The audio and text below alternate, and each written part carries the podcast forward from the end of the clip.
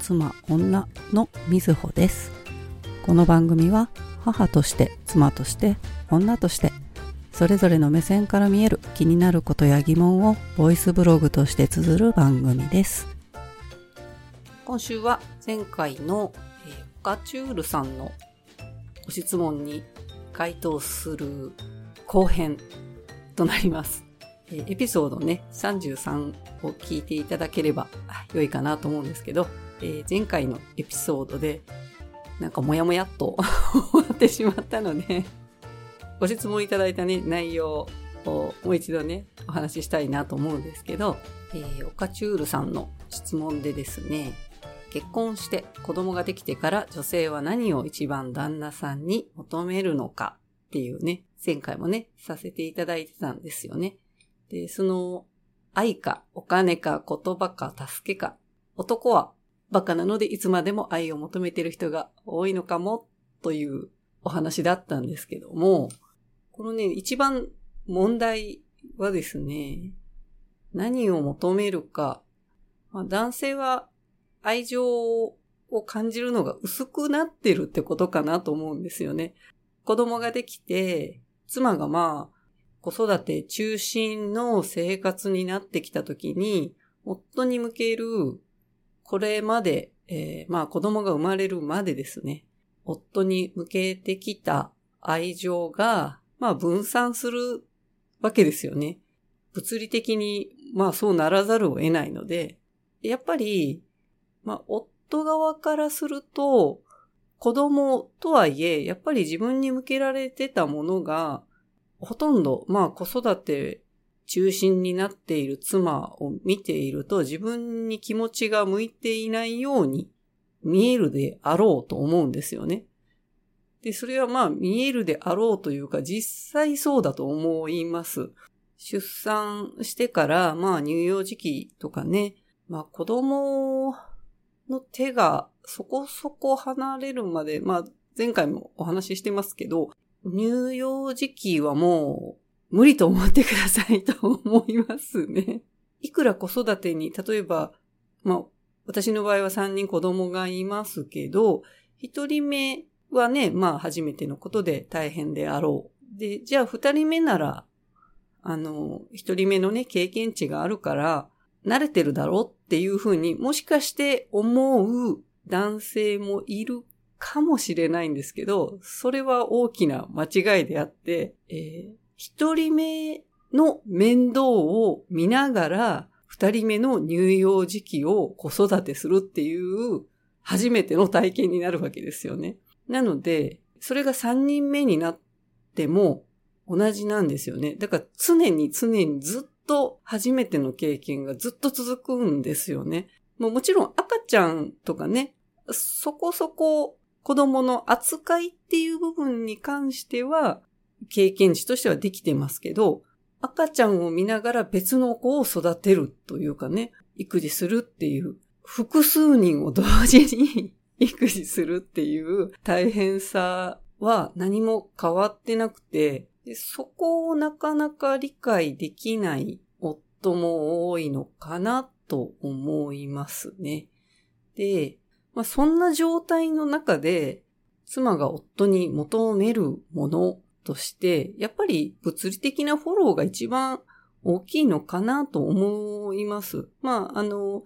子供がね、大きくなり、まあ、一人二人、複数人いたとしても、その年齢に応じて、まあ少し手は離れてくるであろうとは思うんですけど、やっぱり小さい間とかは物理的なフォローが欲しいし、まあ小学生ぐらいになってくるとね、少し落ち着いてくるとは思うんですけど、小学校中学校とかになってくると、なんか別のこう子育ての大変さみたいなのも出てくるんですよね。あの、勉強に関してだとか、その友達付き合いだとか、で、まあ中学生ぐらい、まあ小学生の子でもね、もちろんいると思いますけど、受験であったりとかね。で、そういうことの物理的なこう、育児の大変さというより、こう、精神的なところでストレスを感じている妻も多いのではないだろうかなと思うんですよね。まあ、とりあえずあの高校受験が終わるまで気が気でないっていうお母さんもとても多いと思います。で、まあ我が家の場合はね、ちょっとあの、不登校だったりとかするので、ちょっと特殊だとは思うんですけど、まあ一般的なご家庭のところを拝見してると、やっぱりお母さんが一番ストレスを抱えているよね、とは思います。学校のね、まあ、日々小さなことがたくさんあるわけですよね。あの、子供たちのね、懇談会とか、なんか先生との面談とか、なんかそういうことを言って、いろいろこう、母親なりにね、いろいろ考えて、子供のフォローをしたりとかしてるわけですけど、で、それをすべて夫に話しているかと言われると、まあ家庭それぞれかなとは思うんですけど、まあ100までわざわざ話してない部分もあると思うんですよね。もしかしたら最初話してたけど、あんまり聞いてくれないなと思って話さなくなってるとかね、そういうこともあるかもしれませんけどね。で、まあ話さないと、まあなんかうまくやってんだろうなっていう ふうに取られるだろうし、で、結局そういう精神的なストレスを抱えているということを分からずに夫は過ごしているとかね、多々見受けられるかな 世代にもよるかもしれないんですけどね。でもやっぱり多くはお母さんが、あの、抱えていることが多いかなと思いますね。で、まあそれはもしかして男女のまあ思考の違いとかいうのもなくはないのかもしれないんですけどね。どこまで考えるか、その子供のことをね、えっと、将来的なこと含め心配して、それに対してどうフォローしていくのかっていうことを、父親の目線と母親の目線っていうのは、もしかしてこう提案することが違ってくるのかもしれないので、で、まあ女性の方がもしかしたら心配になりやすいっていう傾向もね、あるのかもしれません。なので、まあ子供が中学生ぐらいになるまでも結局その精神的なストレスを抱えている。で、まあ、高校生ぐらいになって、やっとちょっと心の余裕ができるのではないかなと思うんですよね。ただまだ、えー、高校入学したら入学したで、今度はあの大学受験だ、なんだ、えー、また進路でね、3年後それが待ってるわけですよね。ということは、えっと、子供の進学云々に大変左右される。ということは、まあ、高校から大学とか、専門学校とか、短大とか、そういうところへ進学する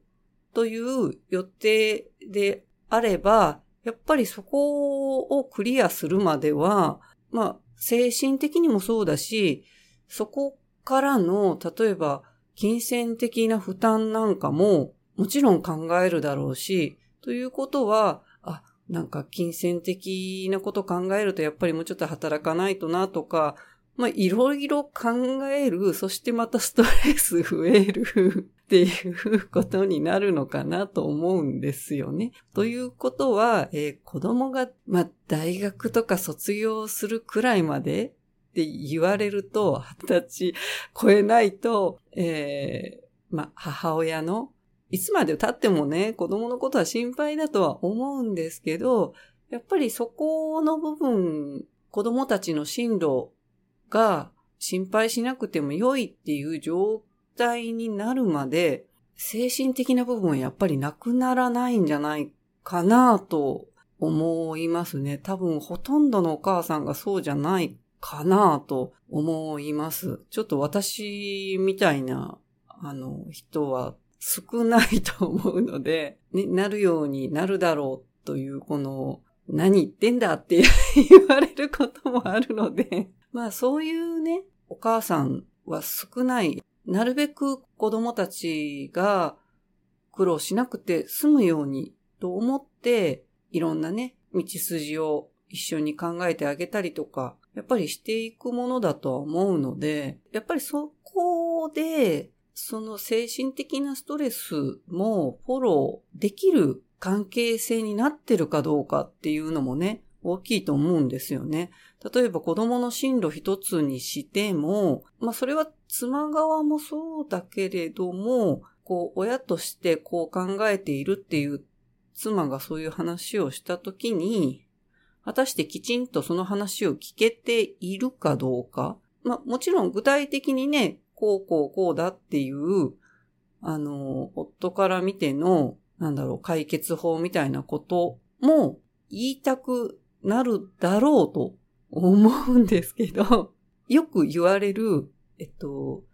女性はね、そういう具体的な回答は特に求めていませんっていう ことをまず頭に入れていただいてですね、話してきたということは聞いてくれっていうことだと認識しておいた方が良いのかなと思います。ああ、そうなのかと。まあ、子供のね、こうこうこういうことでちょっと今大変なんだよねっていうことを聞かされたならば、うんうん、そうなのかと。それは大変だねと。まあ、まず聞けるかどうか。まず聞くっていう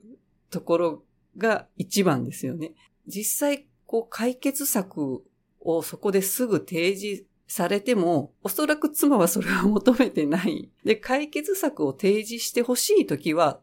聞くと思います。これは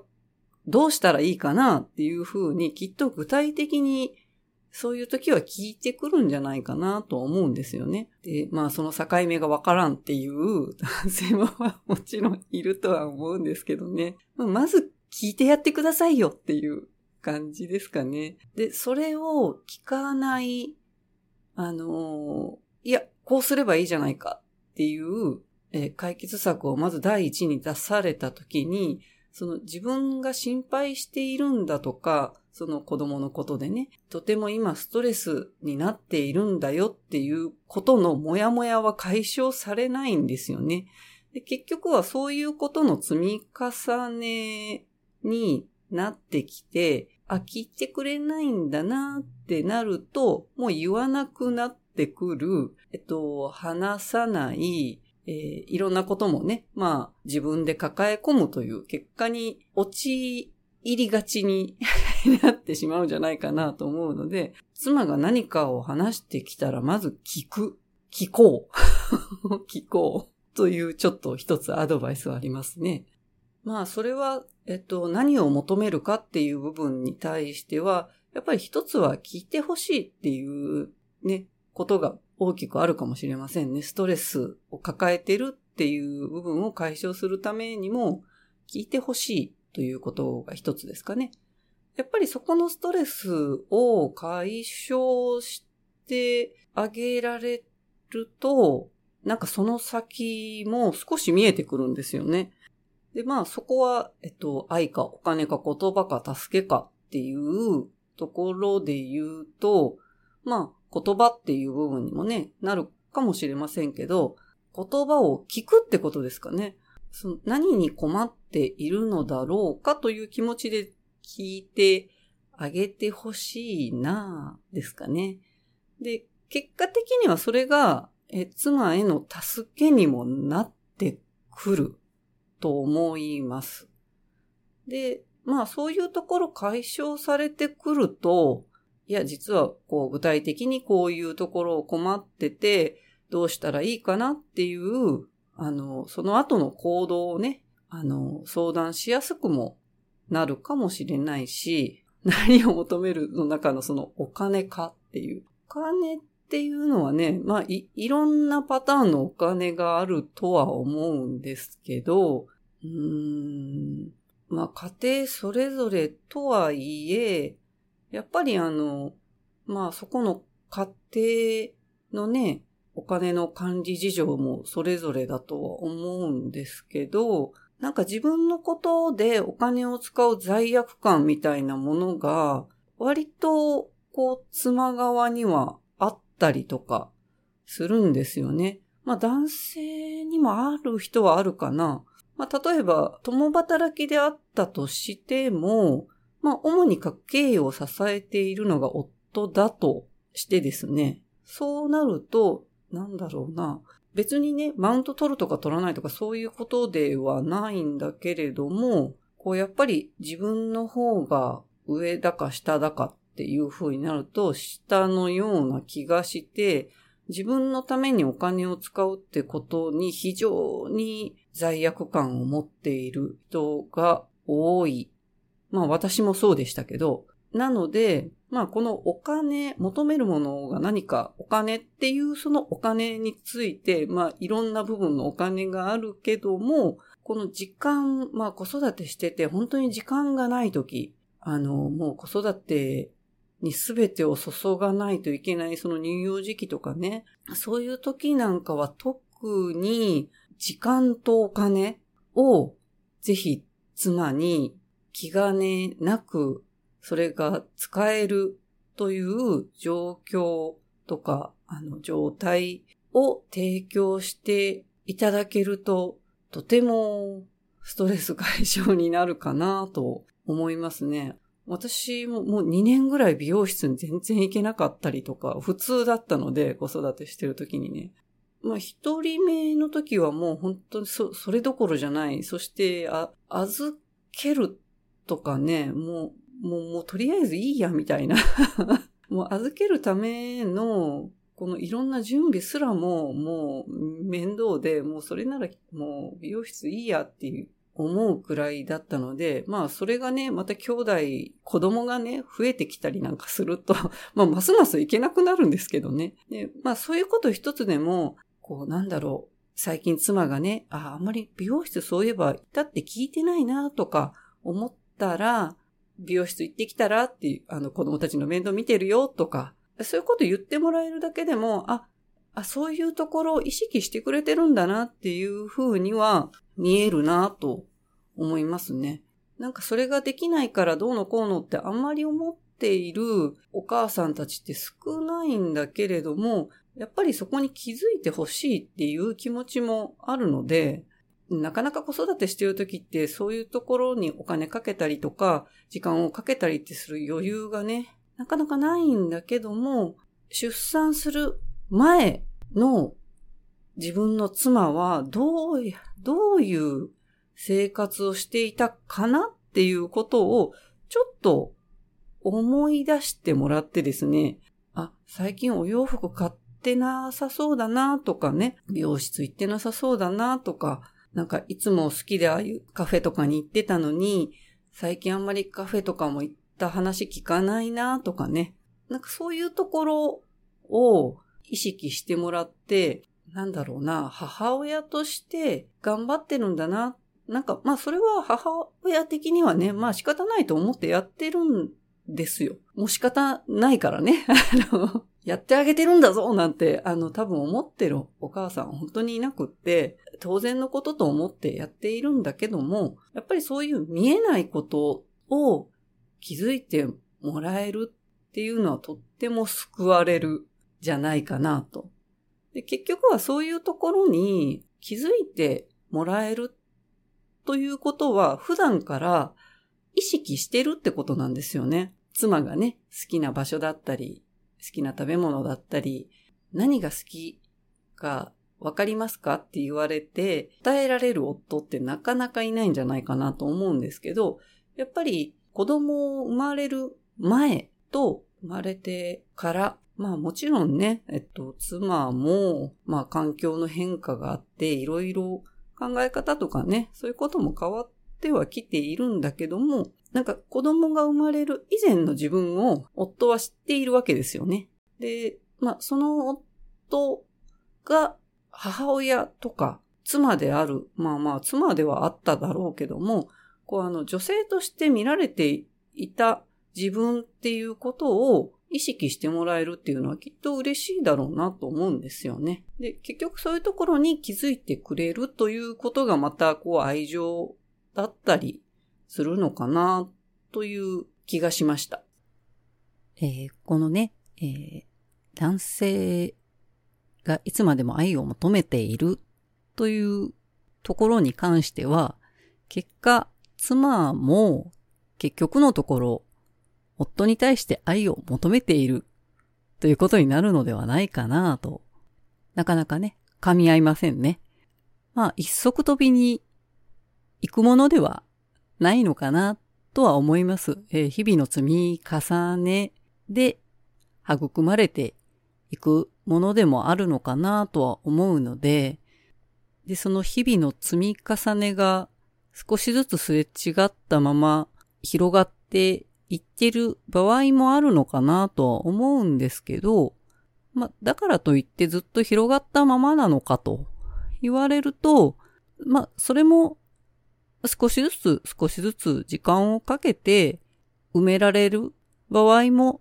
大いにあるだろうと思うので、愛情が欲しいというね、まあ、あの、夫側の、えー、意見を持っている、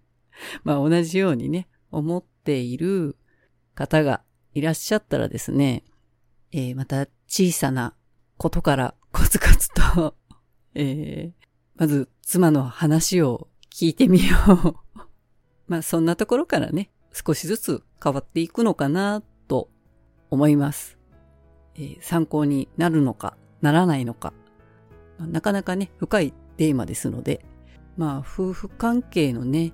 話はまあ尽きないところではあるんですけどね、またあの、別テーマでお話し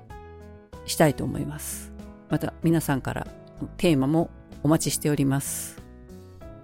最後まで聞いてくださってありがとうございます。母、妻、女では皆さんからのご意見、ご感想をお待ちしております。送ってくれるととっても嬉しいです。励みになります。詳細は概要欄をご覧ください。Twitter へのコメントもお待ちしております。それではご機嫌な一週間をお過ごしください。さようなら。